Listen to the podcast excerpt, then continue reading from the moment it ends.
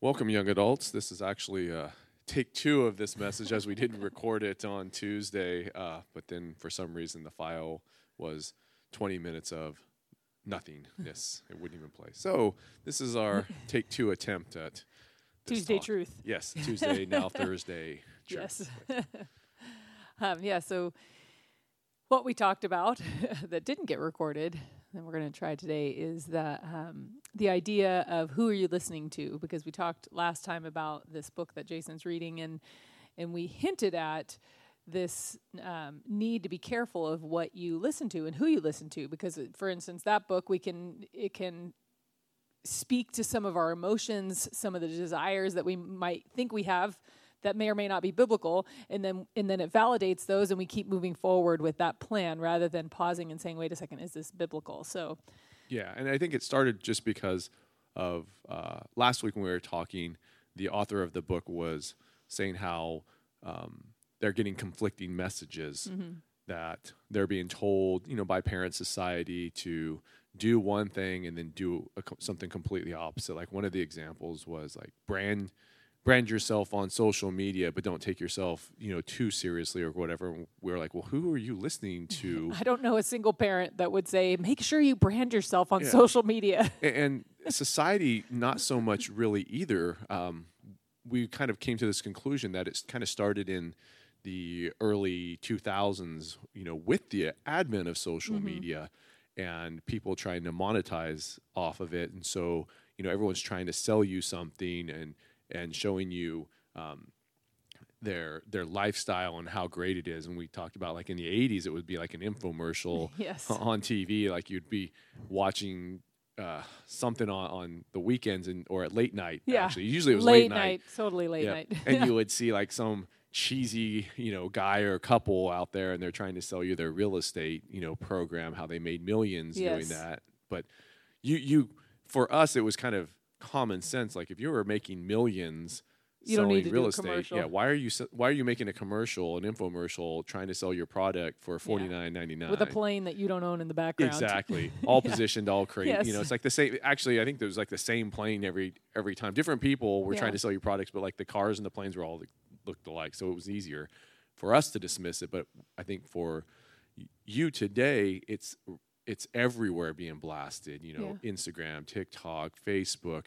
Um, and, and it's books. You're hearing, you know, all these influencers and marketers, and they're all Mm-hmm. trying to sell you something, and you're buying into it. And that's Yeah. not necessarily your parents' fault or society's fault. Those people were just trying to make money like anybody else did. It's Yeah. kind of it was it would be our fault for buying into it. Yes, it's our flesh. Yeah. At the end of the day, it's our flesh desiring something, and and I, I think one of the things that we said last time, it, it is, it becomes this thing almost like you know, people win the lottery.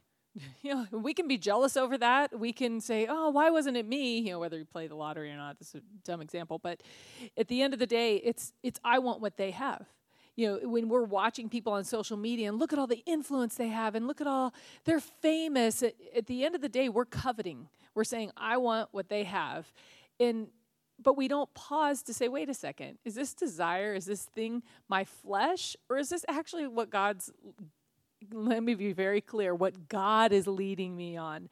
Because so many times i've heard people say well god's leading me in this career path or god's di- speaking this uh, again really? Like he's never spoken to me that clearly like do this that moment at that point like it, that that is very rare. And so i feel like when we start throwing out god said and god's calling me and all this stuff we we have to be cautious. Because even me as a as a pastor when when i first felt that stirring in my heart i was 30 i think 31 maybe? No probably around 31 or 32 and i felt that stirring god took me on a hard left on a joseph journey that you've heard me talk about before for 14 years if i had grasped that and tried to go after that and tried to make it happen it would have been ugly for everyone involved, me and anyone else that I was trying to pastor or that I was on a team with.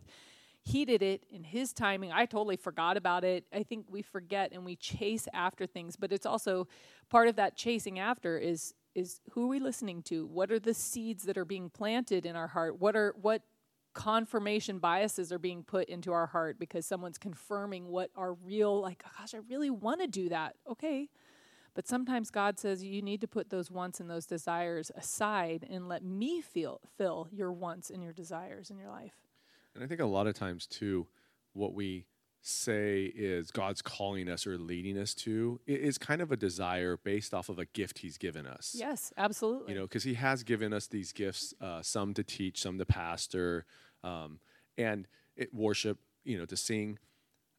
But it doesn't necessarily mean you're going to use it on a stage. Right, exactly. And yes. I think that's where we kind of get conflicting messages in ourselves because it's our fleshly desire to use the gift he get, he's given us, and we're supposed to use that gift and because that can be a godly it, desire yeah, too. To because it does gift. bring us joy sure. when we use the gifts that Yeah. God has given us. It It, does bring Him. us joy, Mhm. glorifies Him, Mhm.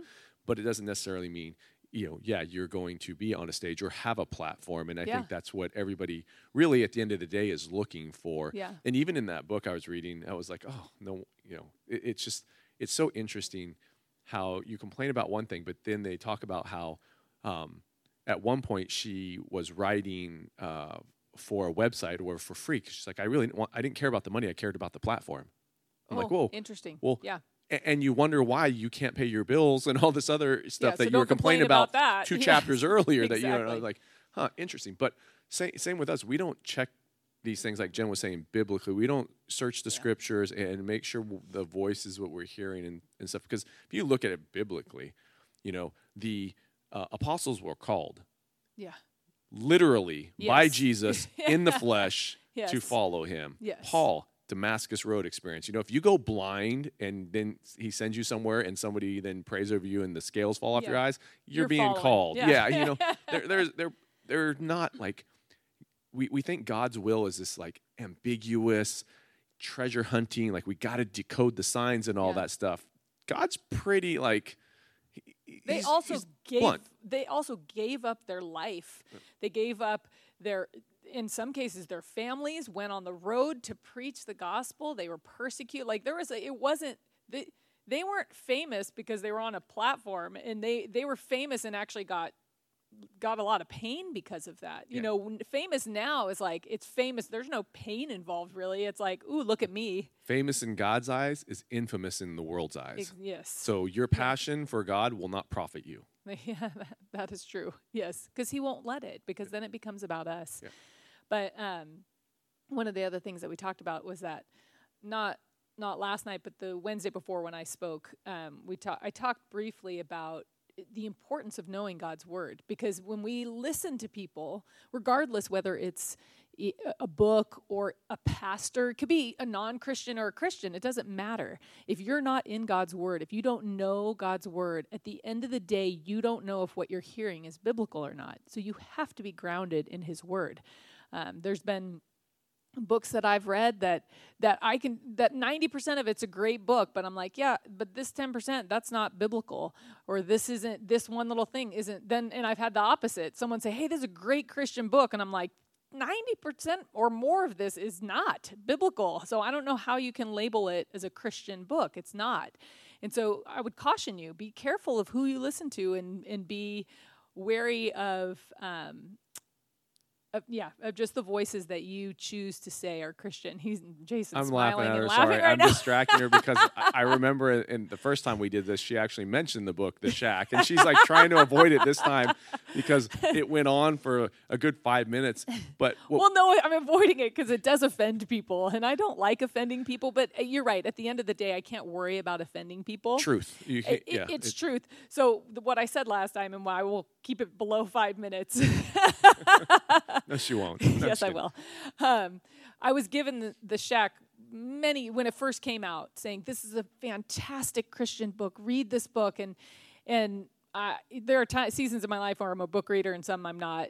But there was something where I was like, it wasn't like I wanted to read the book. I felt like I should read the book, and so I started reading it and and right away like there was my spirit was just getting checked and and then there was multiple times where I was like wait a second that's not actually biblical and I get allegory I get stuff like C.S. Lewis writing Lion the Witch and the Wardrobe but when you do something like Lion Witch and the Wardrobe Jesus is a lion in that. Like it's not even not Jesus. even- They're just yeah. using like that It's figure type symbolism of thing yeah, and, like- for it. Whereas the shack actually is talking about God and yes, the Holy Spirit. and says Jesus. and says, and actually in in the book it's saying God is responding and saying stuff. Well, actually, I'm like this, and he said, and it's the Bible or the Bible is not that. And so when people would tell me, "Oh gosh, it brought me so much closer to Jesus," I actually felt like, well, actually, no, it didn't, because the God of the shack is not the God of the Bible, and so that so.